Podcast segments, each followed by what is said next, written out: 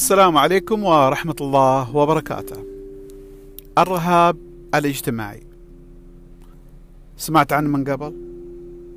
آه، هل قرأت عنه من قبل؟ هل حسيت أنك يمكن أنت تعاني منه؟ للي عانوا منه أو اللي يحبوا يتعلموا عنه في هذه الحلقة بتكلم عن الرهاب الاجتماعي. اسمي راشد العمري مدرب ومستشار للنجاح في الحياة والمالية الشخصية وكذلك تطوير الأعمال التجارية. اللي أول مرة يسمع عني يقدر يدخل جوجل اكتب المدرب راشد العمري وتقدر تدخل و آه، تقرأ المعلومات اللي تبي تعرفها. أنا راح أقرأ لكم إيش تعريف الرهاب الاجتماعي في الويكيبيديا. له مسمى آخر اللي هو اضطراب القلق الاجتماعي اللي هو بين قوسين الرهاب الاجتماعي. يقول لك نوع من الاضطرابات التي تحدث للفرد عندما يتعرض للحديث لأول مرة أو حتى بعد فترة من معرفة أشخاص جدد. ما يعرفهم من قبل. فيشعر آه، بالخوف والتوتر الزائدين. وفي المواقف التي يشعر فيها الشخص أنه تحت المجهر أو داخل حلقة التركيز وأن الكل ينظر إليه فيخاف أن ينظر عليه الخجل فيخاف أن يظهر عليه الخجل أو الخوف أو آه، يخطئ أو يتلعثم مما يؤدي به للارتجاف والخفقان وضيق التنفس وجفاف الحلق والتعرق إلى آخره. هذا التعريف اللي موجود عندنا آه، وأتوقع أن هذا التعريف هو التعريف الطبي كذلك. أنا صراحة ما عندي أي اطلاع عن الرهاب الاجتماعي طبيا نهائيا يعني أول مرة أول مرة أبحث عنه الآن بس من أجل تسجيل, تسجيل هذه الحلقة. ودخلت جوجل كتبت الرهاب الاجتماعي وحصلت ويكيبيديا وقريت لكم إياه. لكن إيش اللي يخولني ويخليني مؤهل إني أنا أتكلم في هذا المجال بالذات؟ وأفيدكم إن شاء الله في هذه الحلقة. آه أنا أنا عندي دبلوم في التنويم الإيحائي وكذلك برمجة العقل من آه ال NLP اللي سمعت عنها. خلي هذه الشهادات. هذه الشهادات يعني آه، إيش أقول لك؟ كانك تشرب آه، كوب ماي. ما فيهن شيء. لكن الحقيقة من كثر الجلسات اللي أنا عملتها للناس ومن كثر متابعتي للعديد العديد يعني أنا لما أقول كثير من الناس أنا أتكلم عن مئات مئات مئات الجلسات اللي أنا عملتها للآخرين من أجل أن يتخلصوا من هذا النوع من من الخوف اللي هو بين قوسين الرهاب الاجتماعي. أنا مش فاهم أنا أنا ما أدري آه، إيش النظرة الطبية لهذا ولا أهتم. ولكن ممكن حد يعارضني من المستمعين ما أدري لكن أنا بتكلم عن هذا الشيء من منطلق خبرتي ومن تجاربي العديدة مع الناس اللي آه عملت معهم جلسات واللي قدام عيني أنا شفت الحالات وبعطيكم بعض الأمثلة والقصص اللي اللي مرت علي وكانت صعبة جدا وتوفقنا إن إحنا حليناها بقوة الله. وكذلك بعد أنا تجرأت أني أعمل الجلسات عن عن بعد عن طريق الهاتف للناس اللي ما كانوا يقدروا يوصلوا لي. وكذلك يعني الحمد لله حصلنا يعني لاقينا نجاح قوي جدا يعني.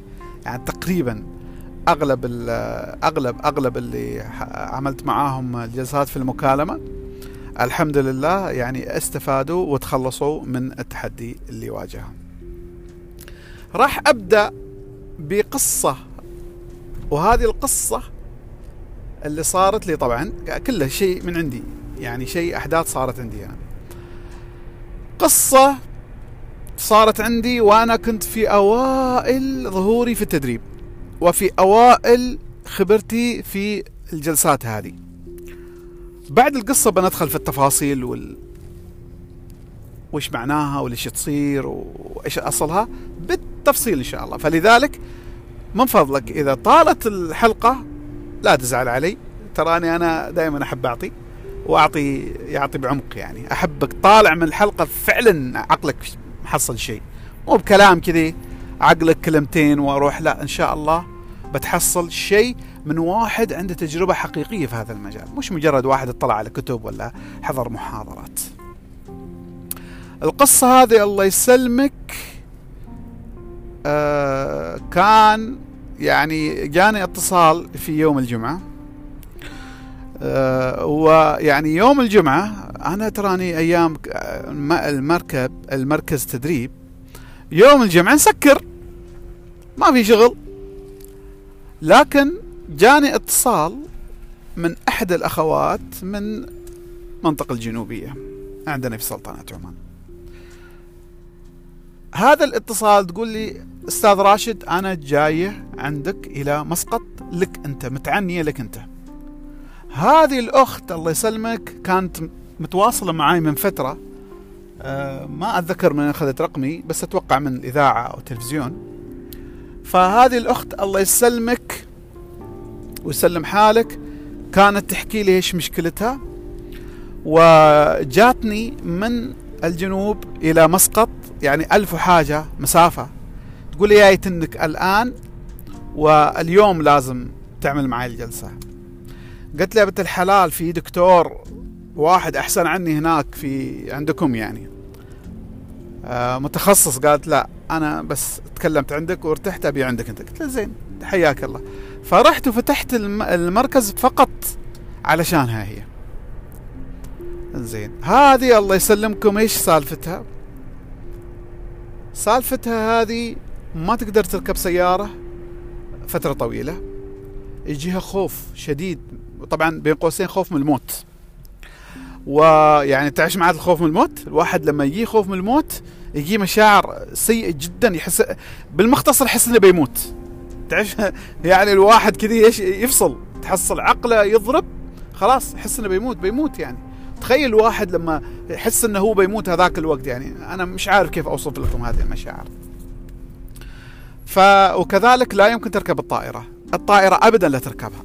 فكانت تيجي بالبر واصلا كانت ما تمشي مسافة بعيدة آه، في السيارة. لكن ضغطت على عمرها كان أهلها جايين.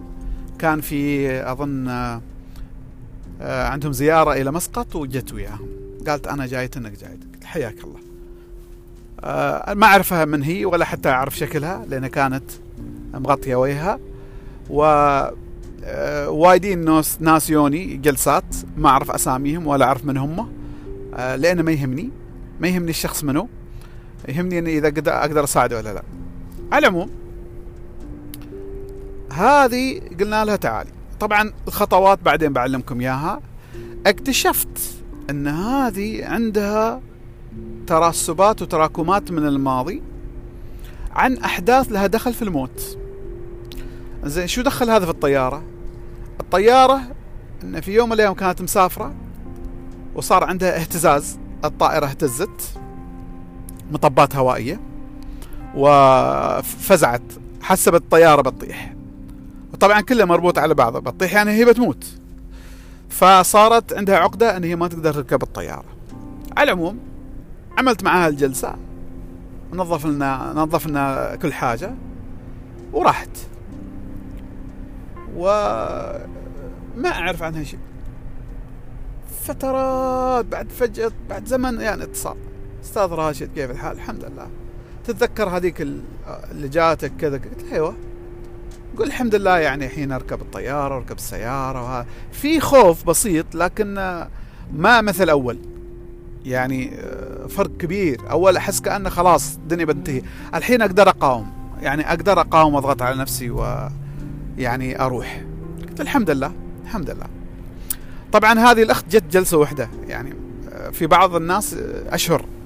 في قصص عندي ناس ناس ظلوا معي ثلاث شهور جلسات في الأسبوع يوم آه، جلسة أو جلستين تخيل هالدرجة يعني.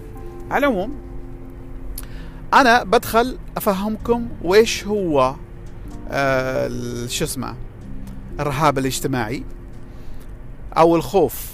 ممكن يكون الخوف من الموت الخوف من آه، حكم الآخرين عليك آه، الخوف من من المرتفعات الخوف من الأماكن الضيقة الخوف من الظلام الخوف من البحر الخوف من الح...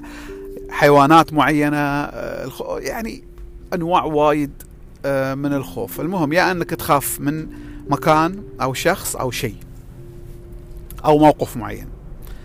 زين الحين خلينا نرجع ونفسر سالفة الخوف. هل هذا الخوف طبيعي ولا ما طبيعي؟ أتوقع أن تكلمنا عن هذا شيء بسيط في أحد الحلقات من زمان السنة الماضية. الخوف الله يسلمكم الله حط فينا ليحمينا من الشيء اللي يهدد حياتنا أو يضرنا. لذلك الخوف من الحيوانات المفترسة الخوف من المرتفعات إن إحنا نطيح نتعور هذا الشيء طبيعي يعني فطري. آه الخوف من الأشياء اللي تضرنا. لكن اللي مو طبيعي إني أنا أخاف من شيء ما مفروض إني يخوف يعني أو يخوفني بزيادة أكثر عن لازم لدرجة إنه يصير عندي أنا إخفاقات أو عندي خلل في الأنظمة آه، الجسدية. مثلا في بعضهم يغمى عليهم في بعضهم آه، يتجمدوا يعني يعني يتيبس مكانه وفي بعضهم آه، شو اسمه يعني حتى يرجع وفي بعضهم يركض بلا عقل. يعني إذا شاف حيوان معين يركض كذا ممكن يعور نفسه أو يضرب حد أو يدوس شيء أو ممكن يقفز قدام سيارة أو أي شيء خوفه من هذاك الشيء. آه لا إرادي. يعني من قوة الفزعة الخوفه يعني. هذا الخوف اللي مو طبيعي. هذا الخوف اللي هو خوف مرضي. هل هو حاجة نفسية؟ أنا ما أعرف. أنا علم النفس هذا أنا مالي فيه ولا ولا لي خص لا درسته ولا أعرفه من قريب ولا بعيد. أنا كل اللي أعرفه إن في شيء يصير في عقل الإنسان وإحنا نقدر آه، نساعده. لكن بشرح لكم كيف. بالتفصيل. بس أنا اعمل لكم مقدمة. فإيش اللي يصير؟ الإنسان عنده خوف معين. على سبيل المثال من ضمن المخاوف اللي اللي اللي كانت عندي. أنا كنت أخاف من الجمل. حد يخاف من الجمل؟ الجمل لا يعض ولا شيء. بس أنا كنت أخاف منه. زين آه، وأخاف من الكلاب. رغم إني أنا أحب الكلاب بس أخاف منها. عيب؟ مو بعيب. طبيعي؟ مم. الكلاب الضالة تخوف. لكن في كلاب تربية. يعني ما المفروض تخاف منها. لكن بعدني أنا أخاف منها. ليش؟ لأن في شيء صاير من قبل. فلذلك الخوف المرضي أو الخوف المو طبيعي أنا ما أحب أحط كلمة مرض لأنه مش مرض. الغير طبيعي ما ما ما منطقي. يعني تحصل مثلا آه سحلية هذيك اللي اللي في البيت حد يسميها لغة حد يسميها المهم هذيك السحلية اللي الصغيرة هذيك اللي تلف في البيت. إنزين آه في بعض الأخوات إذا شاف شافتها تجن تطش. في وحدة تواصلت معي عشان أخلصها من هذا الشيء. تقول لي أنا إذا إذا إذا أشوفها يعني اتيبس مكاني. قلت له إذا طشت عليه قفزت عليه قالت يمكن أنا بيغم عليه. لهالدرجة توصل يعني ممكن يغم عليها. وكذلك إحنا يعني الحمد لله اشتغلنا عليها عن طريق الهاتف لأن كانت بعيد عني. والحمد لله يعني توفقت يعني. فشو اسمه الله يلعن الشيطان.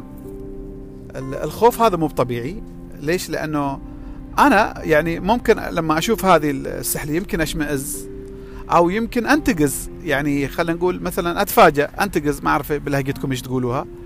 لكن ما أخاف منها لدرجه يصير في شيء ما طبيعي مثلا ضيق التنفس العرق. في بعض الناس يتعرقوا في بعض الناس حتى وجههم يصفر. تحس كأن الدم انسحب من وجهه.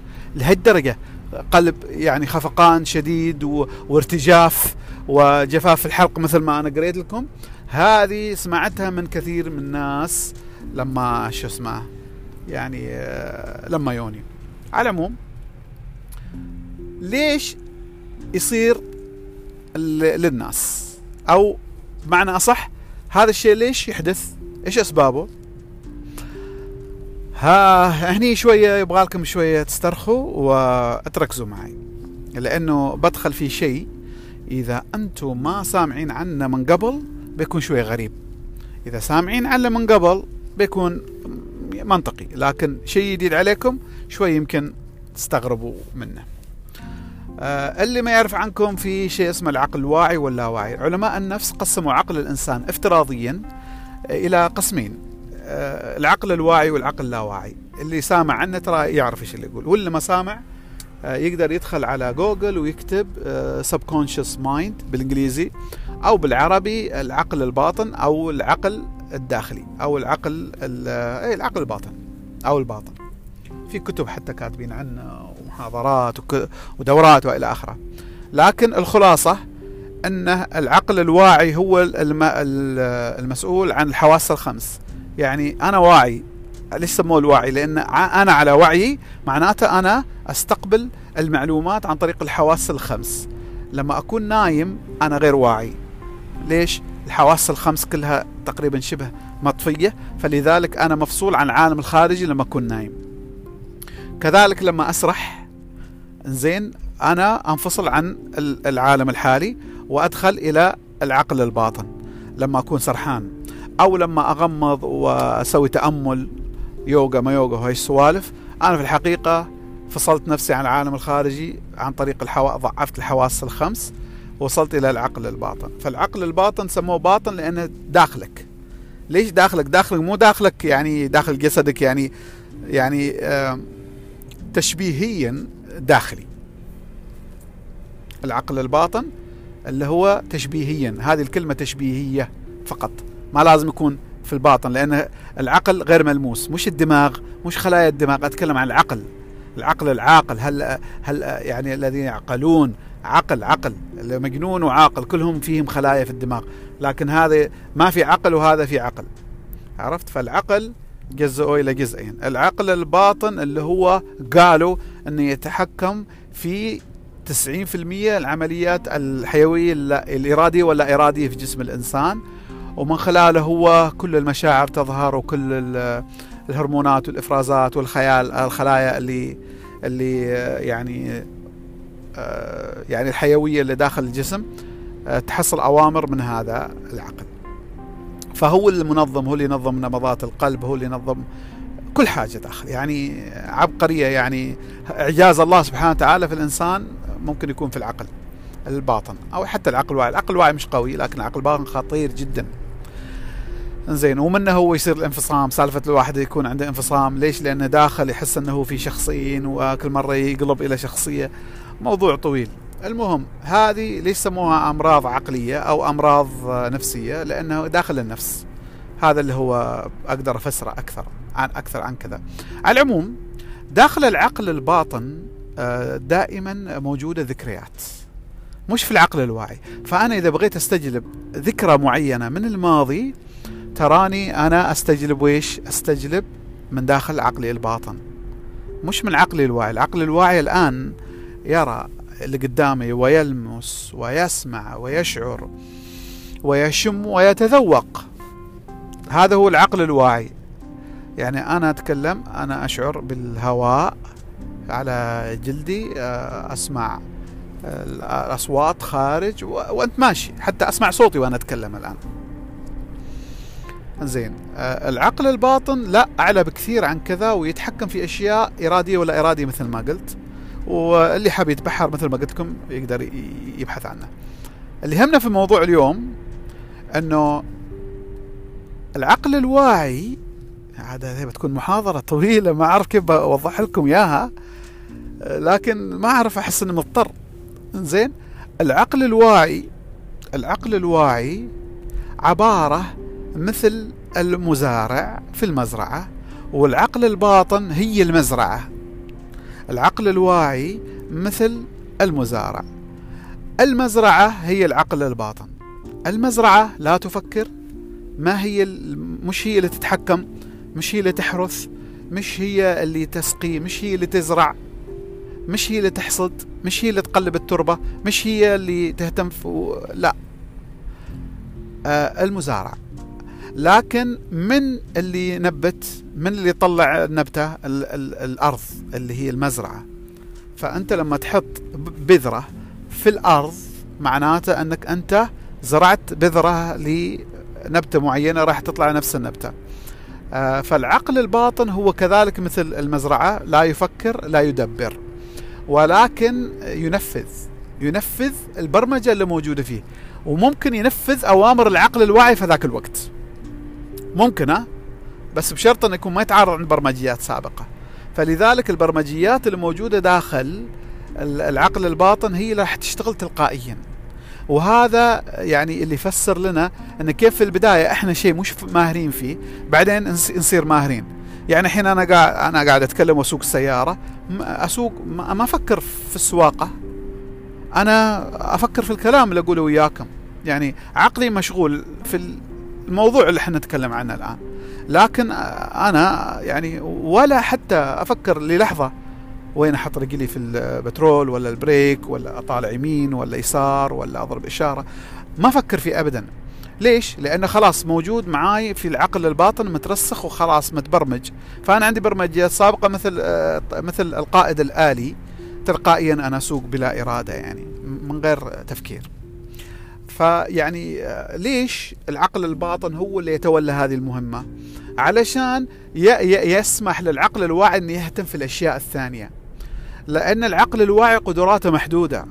يعني يقدر ياخذ من خمس خمس معلومات في دفعة واحدة ممكن تزيد معلومتين أو تنقص معلومتين. يعني ممكن يكون ثلاث معلومات أو ممكن يكون سبع معلومات لكن ما يزيد عن سبع معلومات. أي معلومات في نفس الوقت أي معلومات يدخلن أكثر عن سبع العقل الواعي يفوت ما, ما ينتبه. ما ينتبه. عشان كذي آه، مرات تمر على مكان ما تقول لي شفته؟ لا ما شفته. زين أنت مرينا عليه؟ لا. ما شفت تصدق؟ زين عينك عليه؟ لا ما شفته لأن عقلك كان موجود مكان ثاني. ليش؟ لأن العقل يفوت. لكن إذا نومتك ودخلنا العقل الباطن كل المعلومات التي تدخل إليك عن طريق الحواس الخمس مسجلة بالتمام والكمال موجودة في العقل الباطن. حتى لو كنت أنت ما ركزت عليه بالعقل الواعي. زين؟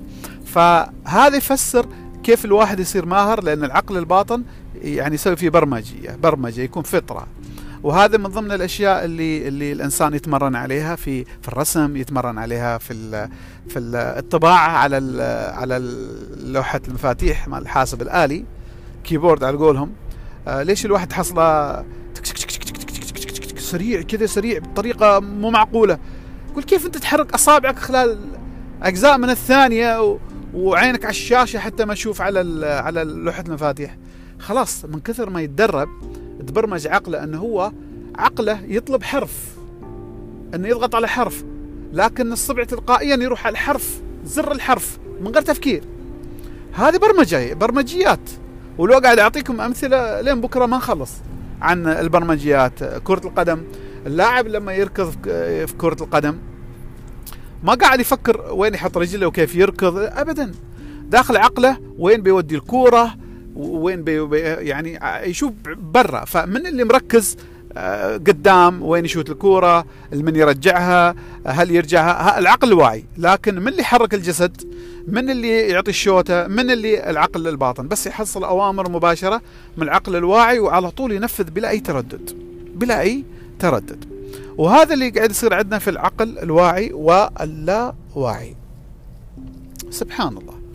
فيعني آه الله يعين الشيطان. فيعني العقل الواعي انزين العقل الواعي هو المنفذ رقم واحد مثل المزرعة. كذلك أعطي مثال توضيحي علشان آه تفهموا.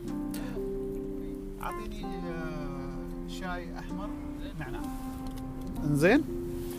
فيعني تخيل عندك عمارة وهذه العمارة تخيل قدامك عمارة وهذه العمارة حارس. زين وهذا الحارس آه، هو اللي يحمي هذه البناية. وواقف على الباب وما يدخل أي شخص إلا بالتصريح. الآن من اللي يتحكم في دخول الأشخاص؟ هل العمارة ولا الحارس؟ طبعا الحارس بناء على التعليمات. أما بالنسبة للبناية البناية يدخل فيها أي شخص هي ما تقدر تتحكم ولكن إيش المميزات الموجودة في البناية هي اللي راح تفيد الشخص اللي راح يدخل. فلذلك ال ال ال لما تيجي وتشوف إنه كل الأحداث اللي نمر عليها إحنا في حياتنا أول شيء تمر على من؟ على العقل الواعي. يعني إذا قلت لك الحين أنت كأخي أو أختي المستمعة إذا قلت أنت ركز معي. إذا قلت لك أنت أفضل إنسان لاقيته في حياتي.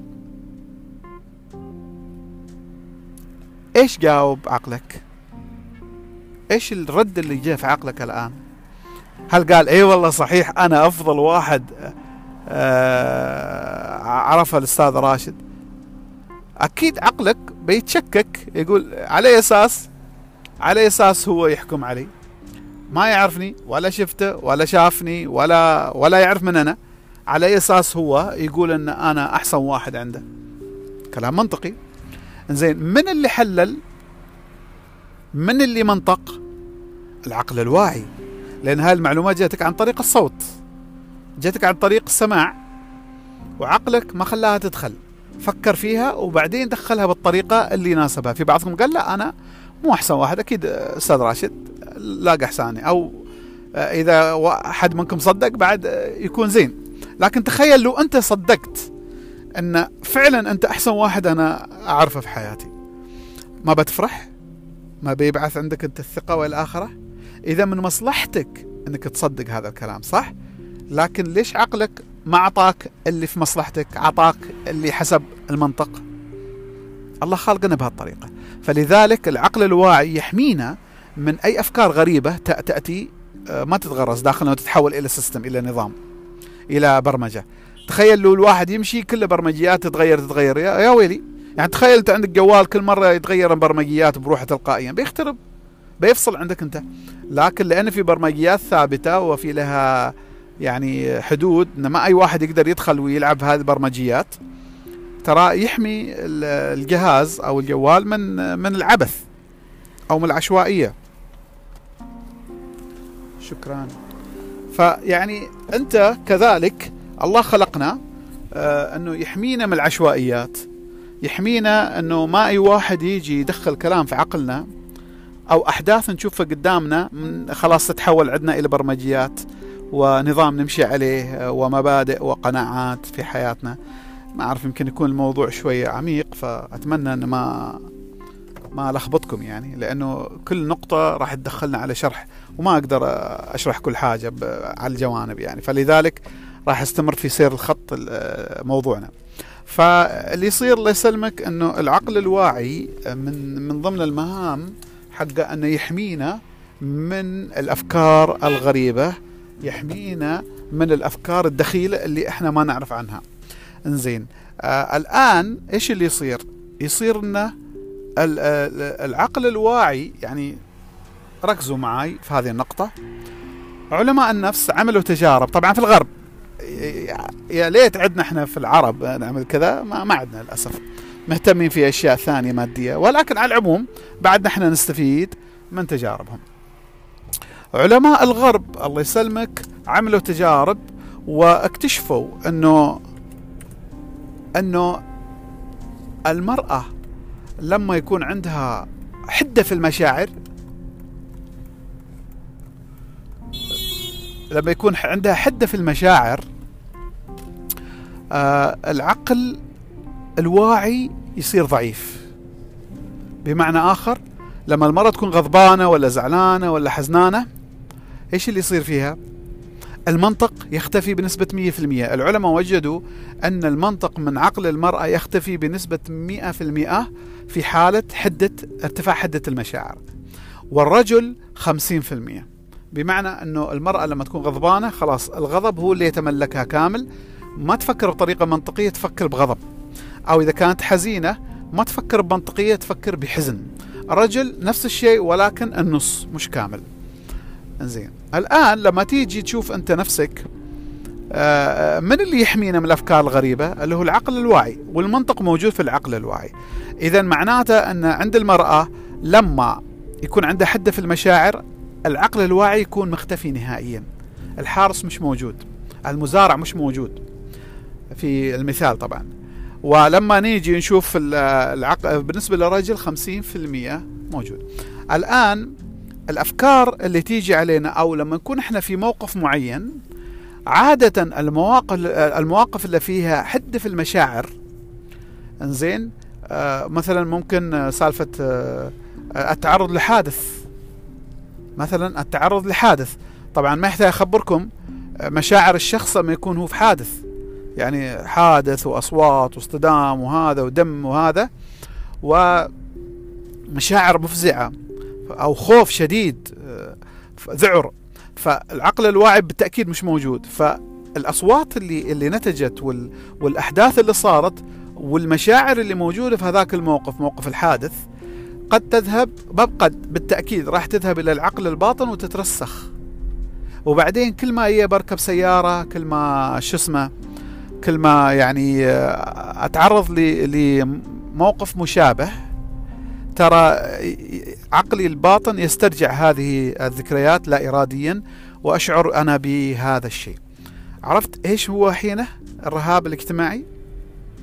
الرهاب الاجتماعي أو الخوف من الشيء معناته إن إحنا تعرضنا في الماضي لمواقف فيها مشاعر قوية وترسخت عندنا في العقل الباطن وتحولت إلى أشياء ثابتة لا اراديا تعطينا مشاعر مزيفة.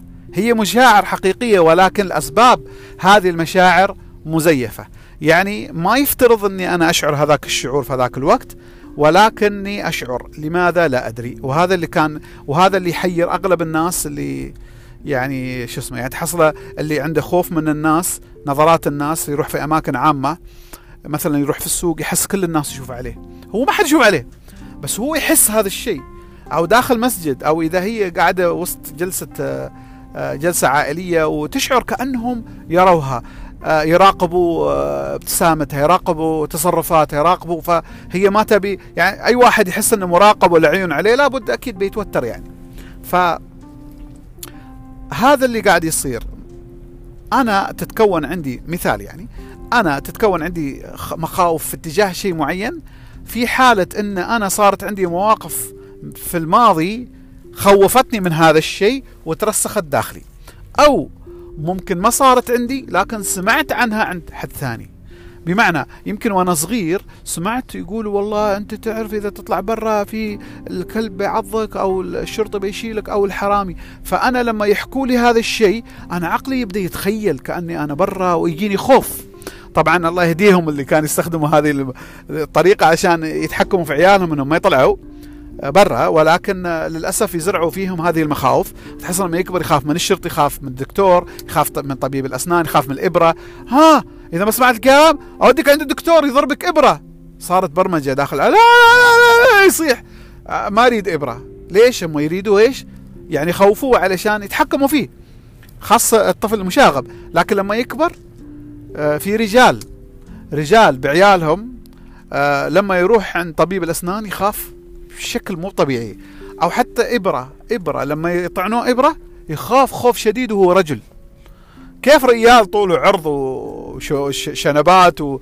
ولما تمشي في الشغل وفي البيت تهز الدنيا وبعدين عنده إبرة تخاف؟ يعني حتى هو يستغرب يعني. يستغرب. أعطيكم قصة. قصة شخص أمانة أنا ما أعرفه كالعادة. هذا الشخص عنده منصب قيادي كبير عسكريا. يحكي لي يقول إن أنا لما أوقف وأتكلم الضباط اللي تحتي والضباط اللي تحتهم والأفراد كلهم يرتجفوا. لما أنا أكون موجود هيبة. لكن داخلي فيني خوف خو أرتجف. داخلي أحس بخوف شديد. من غير سبب. كيف أنا على هذا الزمن؟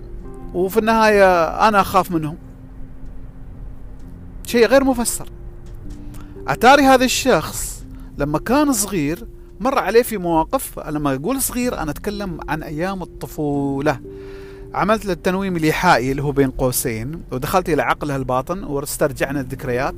لقينا لما كان صغير كان أبوه يضربه وايد وكان متسلط عليه أخوه الأكبر عنه.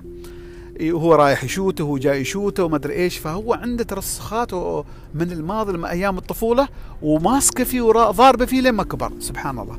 عشان كذا أنتم انتبهوا لعيالكم يعني. أدبوهم بطريقه صح يعني ما ما يكون عنف. في فرق ما بين العنف وما بين التأديب يعني. الضرب أنا ضارب عيالي كلهم أربعتهم لكن ما فيها عنف أضربهم بطريقة صحيحة. والآن الحمد لله ما عندهم هذه المخاوف بالعكس يعني عندهم الجرأة. زين على العموم نرجع لموضوعنا. فلذلك قد يكون أشياء صارت لي لما كنت صغير أو حتى وأنا كبير أو شيء صار لحد ثاني. آه، في أحد الأخوة صار له حادث ومتى؟ كان في مطر. كان مطر وتعرف أنت غيم ومطر وهواء وهذا تزحلقت عليه السيارة وتدهور. انزين. آه هذا تعور هذا الشخص لكن الحمد لله بخير ما صار يعني تعالج وصار طبيعي. صار ما يقدر يسوق السيارة. أو معنى أصح هو يسوق ولكن ما يقدر يسوق السيارة إذا جاء غيم. يعني هو يسوق السيارة في الشارع صح؟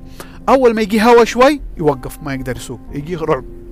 أو انه أول ما يجي غيم وهذا شوي مطر على طول ما يقدر. يجي هذاك الرعب الخطير هذاك اللي مو طبيعي اللي يخليه يرتجف.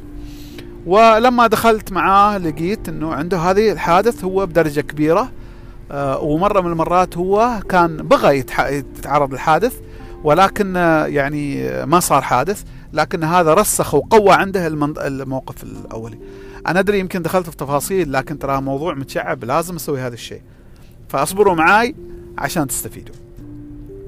إنزين المهم إنه هذا اللي يصير للشخص بالضبط. لما يكون عنده خوف معين معناته يا أنه هو شيء صار له أو أنه سمعت سمع هذا الشيء من قبل. يعني صار عنده أو عند غيره لكنه هو يا أنه شافه. يعني في مرة وحدة بعد جتني كانت آه، تعاني. هي كبيرة في العمر. تعاني آه، لما تشوف الدم يغمى عليها. لما تشوف دم يغمى عليها. بعدين لما دخلنا معاها إلى عقلها الباطن لقينا إن هذه البنت أو هذه الامرأة لما كانت صغيرة أظن أختها ولا من صار لها حادث ما ماتت لكن تعورت طلع من طلع لها دم. فلما كانوا أطفال هي سمعت البريكات السيارة يعني أصوات الإطارات صرير الإطارات عشان نكون باللغة العربية. وفي الحارة أطفالهم لما جت شافت أختها آه، طايحة وفيها دم وتبرمج عقلها خلاص. وأتوقع يمكن حتى أغمى عليها ما متأكد لكن أتوقع انه أغمى عليها لما كانت صغيرة. إنزين ف اللي يصير الله يسلمكم انه يعني دخلنا العقل الباطن ونظفناه. بس في شيء إحنا لازم نفهمه إنه مو كل الأحداث اللي تصير تترسخ. بعض الأشياء يعني آه، من شخص لشخص يفرق. يعني ممكن شخص يتأثر أسهل عن شخص أو موقف أقوى عن موقف. فلذلك إحنا ما نقول نقول والله كل الأشخاص يتشابهون. يعني ممكن شخصين اثنينتهم مروا بنفس بنفس الموقف انزين؟ ولكنهم آه شو اسمه آه الله يلعن الشيطان آه واحد تأثر وواحد ما تأثر. إيش الفرق؟ الفرق نفسية هذا غير وهذا غير. الله خالقنا بهالطريقة. ما كلنا متساويين في القوة النفسية والمتانة النفسية. نرجع لموضوعنا علشان أنا بحاول ألملم الموضوع وأختصره وأختم الحلقة. فهو عبارة عن إن خلينا نقول أوكي خلينا ندخل على الخلاصة. الخلاصة الله يسلمكم إنه لما نيجي نشوف العقل اللاواعي هو اللي يعطينا هذه المشاعر هو اللي يعطينا هذه المشاعر اللي غير مرغوبة في المواقف الغلط المختصر يعني. فأنا لما أروح موقف معين آه، لا إراديا عقلي الباطن راح يستجلب موقف مشابه وإذا كان هذاك الموقف المشابه فيه مشاعر راح تضرب فيني هذيك المشاعر. وهذا أكبر دليل أنه مثلا إذا أنا يعني مثلا أنا لما أشم ريحة المطر أتذكر أيام معينة كنا يعني آه، فيها. لما أشم آه، نوع من أنواع الأشجار أتذكر مكان أول مرة شميت فيه هذه الريحة. كذلك عطور بعض العطور تذكرنا بأشخاص معينين. بعض الموسيقى والأغاني تذكرنا بأيام معينة أو بمواقف معينة سواء كانت جميلة ولا مؤلمة يعني. وهذا ليش كذا يصير؟ لأن تبرمج عقلنا الذكرى هذه مربوطة بهذه المشاعر. آه وممكن هذه الذكرى عبارة عن صورة أو آه مثل فيديو كليب داخل عقلنا.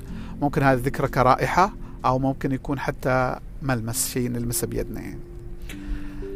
ف اللي, اللي عنده مشكلة تحصله إنه هو بدت وبعدين تراكمت وصارت أقوى وأقوى وأقوى وصار إنه هو لدرجة إنه هو ما يقدر يعيش بطريقة صحيحة. أو معنى أصح ما يقدر يعيش يعني بطريقة صحيحة. حتى في واحد من الإخوة من ضمن الناس اللي يعني حضروا لي في الجلسات آه، حصل ترقية إلى مدير. زين وهذه الترقية جدا ممتازة. وراح تفيد على المستوى الاجتماعي وعلى المستوى المادي. والعلمي كذلك يعني راح يترفع ويزر راتبه واموره رفض. رفض هذه. ليش؟ قال أنا أعرف إذا ترقية معناته في اجتماعات ومعناته لازم أقدم محاضرات مثل الاجتماع في الاجتماع اقدم أوقف وهذا أنا ما أقدر. أنا أخاف. اللي هي عنده الرهاب من الوقوف أمام الآخرين والتحدث أمام الآخرين. فيعني آه، هذا لما دخلنا معه لقينا عنده عند هو يعني ما كان صغير كان كبير في العمر يعني. دخلنا ولقينا معاه يعني. أنا ما في ما في مرة دخلت عند واحد إلا لقيت إنه معاه يعني معاه في شيء مترسم من الماضي. ما ولا مرة دخلت ما لقيت معاه شيء. يا انه في مرحلة الطفولة أو الشباب أو المراهقة أو الدراسة أو حتى وهو كبير. ما له دخل يعني مو لازم يكون في مرحلة معينة لكنه كان قوي وضرب فيه بقوة. أتوقع أني استطعت أني أوصل لكم الصورة الرهاب الاجتماعي اللي هو خوف من شيء معين. هو بسبب أشياء صارت لنا أو صارت لغيرنا لكن تأثرنا فيها عاطفيا وترسخت معانا وصارت متبرمجة داخل. حلو؟ إيش الحل؟ الحل الله يسلمك أنا بقول لك الحل. يمكن أنت ما بتقدر تنفذ الحل لكن أنا بقول لك الحل على كل حال. الحل الله يسلمك إنك تدخل إلى العقل الباطن وتستجلب ذكرى ذكرى. موقف موقف من من من الماضي وتنظفه. تشيل منه المشاعر السلبية. بمعنى أصح أن الذكرى اللي موجودة وترسخت معاك واللي صارت وثبتت عندك هذه المواقف من الماضي واللي تستجلب آه شو اسمه تحتاج أنك أنت تجيبها موقف موقف في عقلك الباطن عن طريق التنويم الإيحائي وتنظفها من المشاعر فتبقى ذكريات بلا مشاعر. ذكر يعني لما تتذكر حال حال أي ذكرى ثانية. كيف تسوي؟ أنا أتمنى أن يكون موجود في في, في النت. أدخل على جوجل ابحث كيفية التخلص من الذكريات المؤلمة عن طريق البرمجة اللغوية العصبية أو عن طريق التنويم الإيحائي اللي هو بين قوسين المغناطيسي. أو ابحث في اليوتيوب إذا بالعربي أو بالإنجليزي. أتمنى أنك تحصل أتوقع بتحصل. بتحصل في وايد تقنيات تقدر تستخدمها علشان تتخلص أو أنك أنت تلجأ إلى مختص. بالنسبة عندنا في عمان آه، في عمان آه، أنا أعرف واحد في الجنوبية ما أعرف إذا ما زال. أما في مسقط صراحة ما أعرف أي شخص آه، مؤهل. أنا كنت أقدم هذا الشيء والحمد لله كان نسبة النجاح عندي 95% ولكني توقفت بسبة القوانين اللي موجودة عندنا. إنه ممنوع إنك أنت تقدم هذا النوع من الجلسات إلا إذا كان أنت طبيب عند يعني دكتور طبيب نفسي أو يعني مؤهل اكاديميا من جهة معينة رغم إن أنا ما ما أشوف إنه يحتاج لكن لكن أنا ملومهم لأنه صار من هب ودب ينوم الناس لأن هذا التنويم مو مو بلعبة تدخل عقل الإنسان وتقعد تخربط له لأن في ناس نوموا ناس وصار عندهم مشاكل نفسية فلذلك الموضوع جاد. فتوقع فتوقفت عن التقديم بسبة آه، إن أنا بعدني ما وصلت علميا لهذه الدرجة. فعليا أنا وصلت الحمد لله و... وعندي القدرة إني أساعد لكن توقفت بسبة الوضع القانوني ما, ما يسمحوا لي يعني.